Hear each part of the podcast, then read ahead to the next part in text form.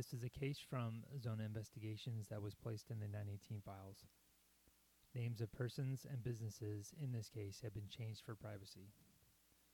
On Monday, August 1st, 2022, at 10:15 hours, I was contacted by Thomas in reference to a dispute with Phoenix Hotel, located in Phoenix, Arizona, over an issue involving personal property. Thomas stated he left his room of the Phoenix Hotel on Sunday, July 31st, at approximately 0900 hours, and walked to his car in the parking lot. He realized he forgot his cell phone charger in his room, so he went back, but his room key didn't work. He then went to the hotel lobby area to ask for a new room key. He said he spoke with a gentleman at the front desk named Mario, who told him he would not give him a room key since he was not showing to be a recent guest at the hotel. Thomas said he tried explaining to Mario he had just left his room, but Mario refused to issue a new key. Mario also told him he was showing to have a reservation, but it was to start next Sunday. Thomas stated he couldn't stay to argue with Mario since he had a flight to catch, so he left. He stated he did contact Phoenix police to report the incident, but they wouldn't respond since he was told it was a civil matter between him and the hotel. Mario stated he was filing a formal complaint with Phoenix Hotel and was requesting our service to strengthen his complaint and so he could, and so he could get his cell phone charger back.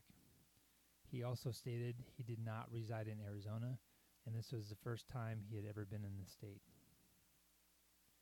On Wednesday, August 3rd, 2022, at 0915 hours, I went to the Phoenix Hotel and asked to speak with a manager. I made contact with Julie, who told me she was the manager, and I told her about the incident between Thomas and Mario that had occurred on Sunday, July 31st, 2022, at approximately 0900 hours. She said she was aware of the alleged incident, confirmed Thomas checked in on Saturday, July 30th, 2022, and departed July 31st, 2022, and told me there was no way Mario had spoken with Thomas because he had resigned on Tuesday, July 26, 2022. I was no longer working for the hotel during the time Thomas was there. She also stated that the cell phone charger had been mailed to Thomas's address. I asked if there was any type of recording of the lobby area for the time period in question, and she said there was, and it did not show Thomas in the lobby, and Heather, a female employee, was working the lobby and not Mario. I asked if she could show me the recording, and she did, which confirmed what she said.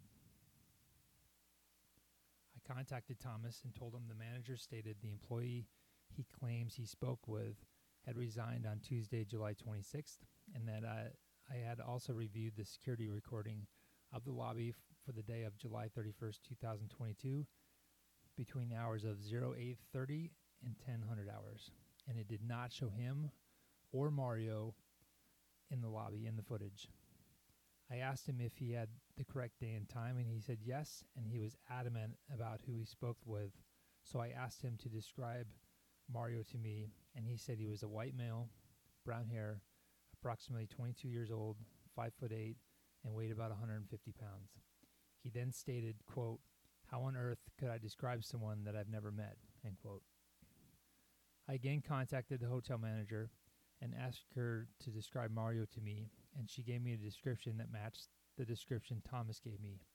She then said, quote, I don't see the need to continue this conversation any further, as we have already returned the item and reviewed security footage that showed he wasn't there. End quote.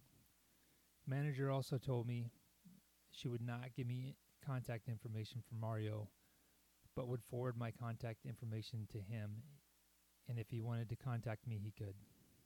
No contact was ever made with Mario. I contacted Thomas and told him there was nothing further we could do for him.